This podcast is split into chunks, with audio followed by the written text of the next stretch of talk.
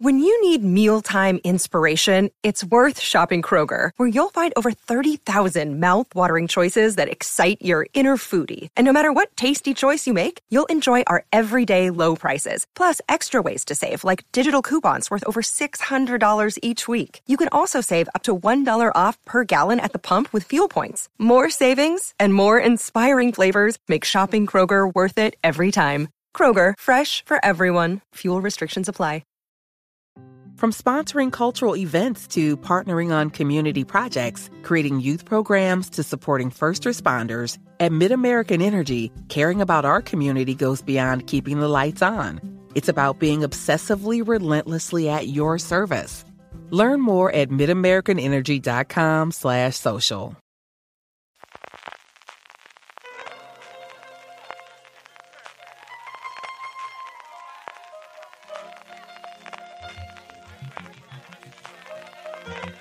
Estás escuchando Fuera de Series con CJ Navas. Bienvenidos a Streaming, el programa diario de Fuera de Series en el que un servidor CJ Navas te trae las principales noticias, trailers, estrenos y muchas cosas más del mundo de las series de televisión.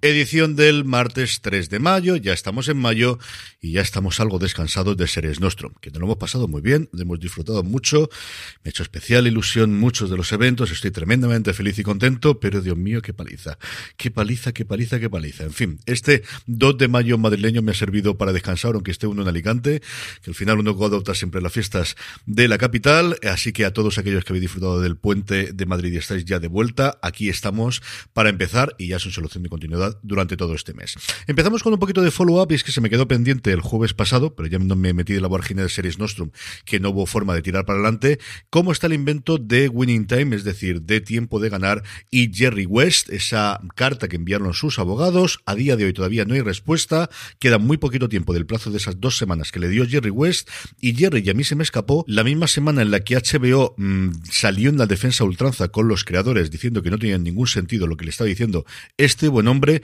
él dijo que estaba dispuesto a llegar hasta el Tribunal Supremo. Lo estuve comentando además con varias personas durante, durante el festival en las comidas y de verdad que a mí igual se queda finalmente en aguas de borrajas, yo no os digo que no, pero me parece que puede ir la cosa bastante para largo y puede redefinir cómo se va a tomar a partir de ahora los eh, programas basados en la realidad, especialmente con gente que esté viva todavía a día de hoy y que mmm, tengan un peso en la sociedad. Arrancamos ya las noticias. Este fin de semana se daba en Madrid los premios Platino 2022. Habréis leído casi seguro las noticias especialmente de cine y nuevamente El Buen Patrón, pero también las hubo para series. La gran ganadora fue El Reino, que se llevó el premio Platino a la mejor miniserie o teleserie cinematográfica iberoamericana, que es como se llama el premio general. Llevó también mejor actor por, a Joaquín Furriel, también mejor creador, que es un premio que me parece que está muy bien que se dé en el mundo de las series a Marcelo Piñeiro y Claudia Piñeiro. Y luego Naya Nimri se llevó el femenino a la mejor interpretación de reparto, el premio mejor interpretación femenina a Daniela Ramírez por Isabel, por hacer de Isabel Allende la serie que cuenta su vida y obra, y sigue acumulando premios Javier Cámara por Venga Juan. Qué ganas tengo de ver cómo ha quedado la cosa en Rapa a finales de mes. Estamos en mayo y tradicionalmente este es el mes de los upfronts, lo cual conlleva el mes de renovaciones, de nuevas series y también tristemente de las cancelaciones.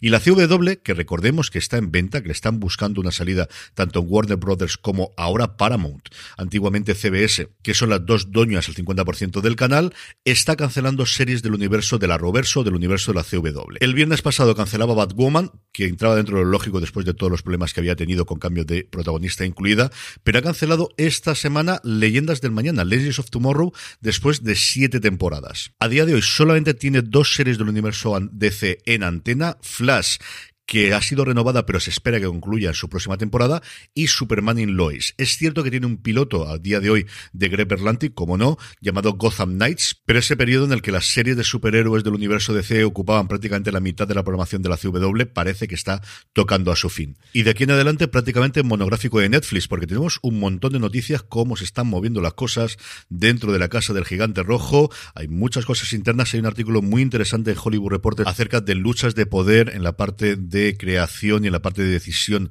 a la hora de encargar nuevas series, pero vamos por partes. La primera, dos cancelaciones. Una, Space Force, canceladas después de dos temporadas, que empieza a ser una marca difícilmente superable en las series de Netflix. Es cierto que nunca cumplió las expectativas, especialmente la primera temporada, del nombre que tenía detrás de la pantalla Greg Daniels, o de Steve Carell, el resto del elenco con John Malkovich maravilloso que tenía.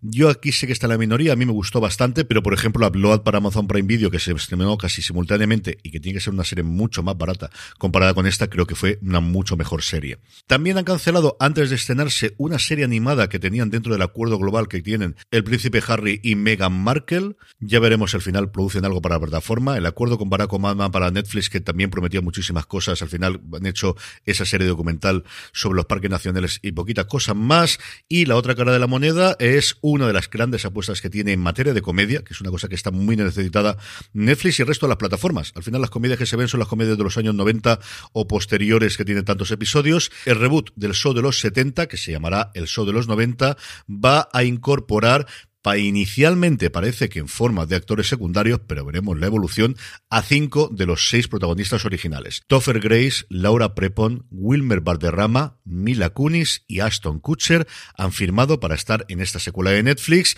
El que falta evidentemente es Danny Masterson, que tiene un serio problema legal con esa denuncia de asaltos sexuales y violación a los que se enfrenta próximamente. Y junto a esto, un nuevo proyecto protagonizado por Jeff Daniels, se llama A Man in Full, cuenta la historia de un constructor millonario en Atlanta que de repente entra en bancarrota. La serie limitada contará con seis episodios, está basada en una novela de Tom Wolfe de 1998 y tiene detrás de las cámaras a David E. Kelly y a Regina King, que de momento parece que no va a estar eh, haciendo ningún papel, sino sí dirigiendo tres de los seis episodios.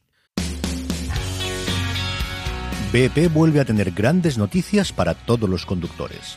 Cuando vayas a repostar tendrás un ahorro de hasta 40 céntimos por litro en Península y Baleares y 35 céntimos por litro en Islas Canarias, incluyendo la bonificación del gobierno. Cada vez que visites una estación BP en la península de Baleares, puedes ahorrar y disfrutar de todas las ventajas que ofrecen en su programa Mi BP. Y si lo haces desde Canarias, podrás disfrutarlas a través del plan Dino BP. Así que ya sabéis, BP nos lo pone fácil para ahorrar al máximo estés donde estés. Hazte con su tarjeta en sus estaciones de servicio y si quieres consultar más información, puedes hacerlo en mibp.es y plandinobp.es.